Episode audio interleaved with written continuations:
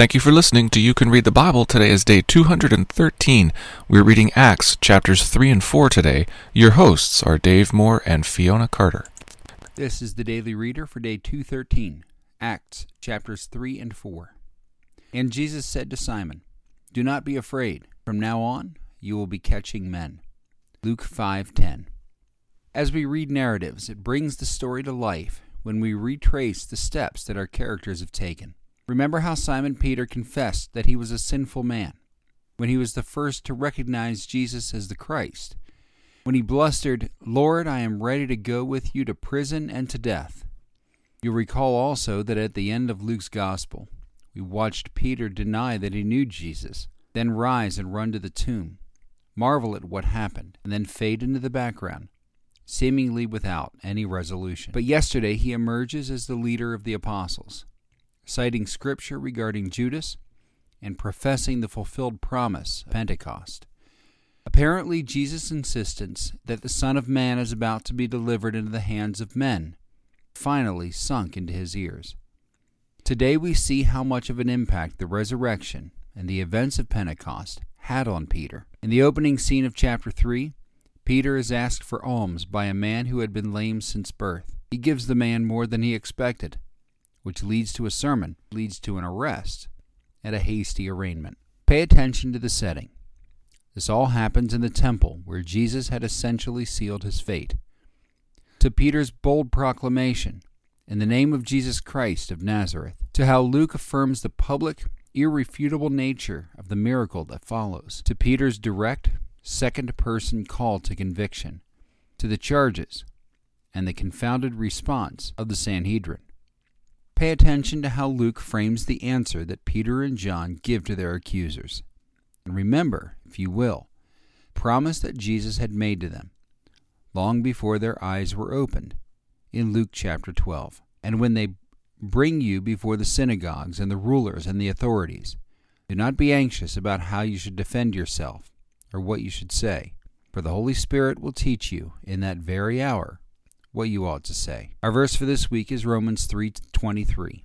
For all have sinned and fall short of the glory of God. Acts 3 and 4. Now let's read it. Chapter 3 Now Peter and John were going up to the temple at the hour of prayer, the ninth hour, and a man, lame from birth, was being carried, whom they laid daily at the gate of the temple, that is called the Beautiful Gate, to ask alms of those entering the temple. Seeing Peter and John about to go into the temple, he asked to receive alms. And Peter directed his gaze at him, as did John, and said, Look at us. And he fixed his attention on them, expecting to receive something from them. But Peter said, I have no silver and gold, but what I do have I give to you. In the name of Jesus Christ of Nazareth, rise up and walk. And he took him by the right hand and raised him up, and immediately his feet and ankles were made strong. And, leaping up, he stood and began to walk and entered the temple with them, walking and leaping and praising God. And all the people saw him walking and praising God, and recognized him as the one who sat at the beautiful gate of the temple, asking for alms. And they were filled with wonder and amazement at what had happened to him. While he clung to Peter and John, all the people, utterly astounded, ran together to them in the portico called Solomon's. And when Peter saw it, he addressed the people, Men of Israel, why do you wonder at this, or why do you stare at us, as though by our own power or piety we have made him walk? The God of Abraham, the God of Isaac, and the God of Jacob, the God of our fathers, glorified his servant Jesus, whom you delivered over and denied in the presence of Pilate, when he had decided to release him. But you denied the holy and the righteous one, and asked for a murderer to be granted to you and you killed the author of life, whom God raised from the dead. To this we are witnesses, and his name, by faith in his name, has made this man strong, whom you see and know, and the faith that is through Jesus has given the man this perfect health in the presence of you all. And now, brothers, I know that you acted in ignorance, as did also your rulers. But what God foretold by the mouth of all the prophets, that his Christ would suffer, he thus fulfilled. Repent, therefore, and turn again, that your sins may be blotted out, that times of refreshing may come from the presence of the Lord, and that he may send the Christ appointed for you, Jesus, whom heaven must receive until the time for restoring all the things about which God spoke by the mouth of his holy prophets long ago.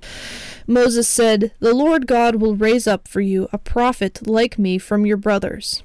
You shall listen to him in whatever he tells you.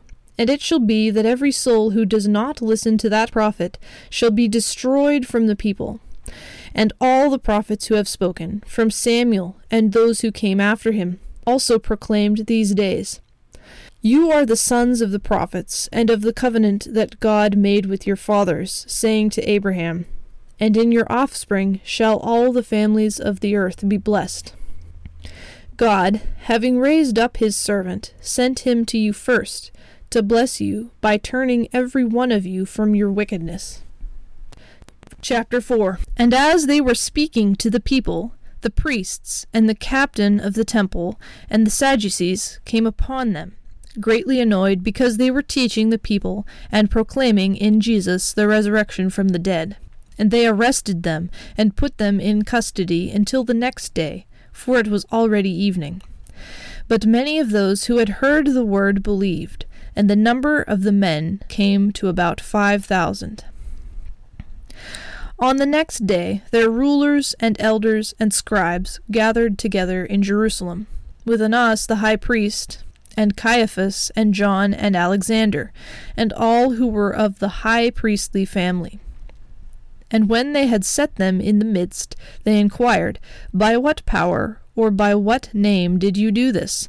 Then Peter, filled with the Holy Spirit, said to them, Rulers of the people and elders, if we are being examined today concerning a good deed done to a crippled man, by what means this man has been healed, let it be known to all of you and to all the people of Israel that by the name of Jesus Christ of Nazareth, whom you crucified, whom God raised from the dead, by him this man is standing before you well. This Jesus is the stone that was rejected by you, the builders, which has become the cornerstone. And there is salvation in no one else, for there is no other name under heaven given among men by which we must be saved. Now, when they saw the boldness of Peter and John, and perceived that they were uneducated, common men, they were astonished and they recognized that they had been with Jesus. But seeing the man who was healed standing beside them, they had nothing to say in opposition. But when they had commanded them to leave the council, they conferred with one another, saying, What shall we do with these men? For that a notable sign has been performed through them is evident to all the inhabitants of Jerusalem, and we cannot deny it. But in order that it may spread no further among the people, let us warn them to speak no more to anyone in this name. So they called them and charged them not to speak or teach at all in the name of Jesus. But Peter and John answered them, Whether it is right in the sight of God to listen to you rather than to God, you must judge. For we cannot but speak of what we have seen and heard. And when they had further threatened them, they let them go, finding no way to punish them because of the people, for all were praising God for what had happened.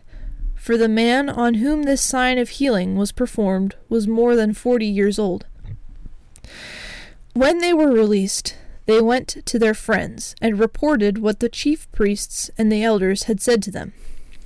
And when they heard it, they lifted their voices together to God, and said, Sovereign Lord, who made the heaven and the earth and the sea and everything in them, who through the mouth of our father David, your servant, said by the Holy Spirit, Why did the Gentiles rage, and the peoples plot in vain? The kings of the earth set themselves, and the rulers were gathered together against the Lord and against his anointed. For truly in this city there were gathered together against your holy servant Jesus, whom you anointed, both Herod and Pontius Pilate, along with the Gentiles and the peoples of Israel, to do whatever your hand and your plan had predestined to take place. And now, Lord, look upon their threats, and grant to your servants to continue to speak your word with all boldness, while you stretch your, out your hand to heal, and signs and wonders are performed through the name of your holy servant Jesus. And when they had prayed, the place in which they were gathered together was shaken, and they were all filled with the Holy Spirit, and continued to speak the word of God with boldness. Now the full number of those who believed were of one heart and soul, and no one said that any of the things that belonged to him was his own, but they had everything in common. And with great power the apostles were giving their testimony to the resurrection of the Lord Jesus, and great grace was upon them all. There was not a needy person among them, for as many as were owners of lands or houses sold them and brought the proceeds of what was sold, and laid it at the apostles' feet, and it was distributed to many as any had need. Thus Joseph, who was also called by the apostles Barnabas, which means son of encouragement, a Levite, a native of Cyprus, sold a field that belonged to him, and brought the money and laid it at the apostles' feet. Thank you for listening to You Can Read the Bible.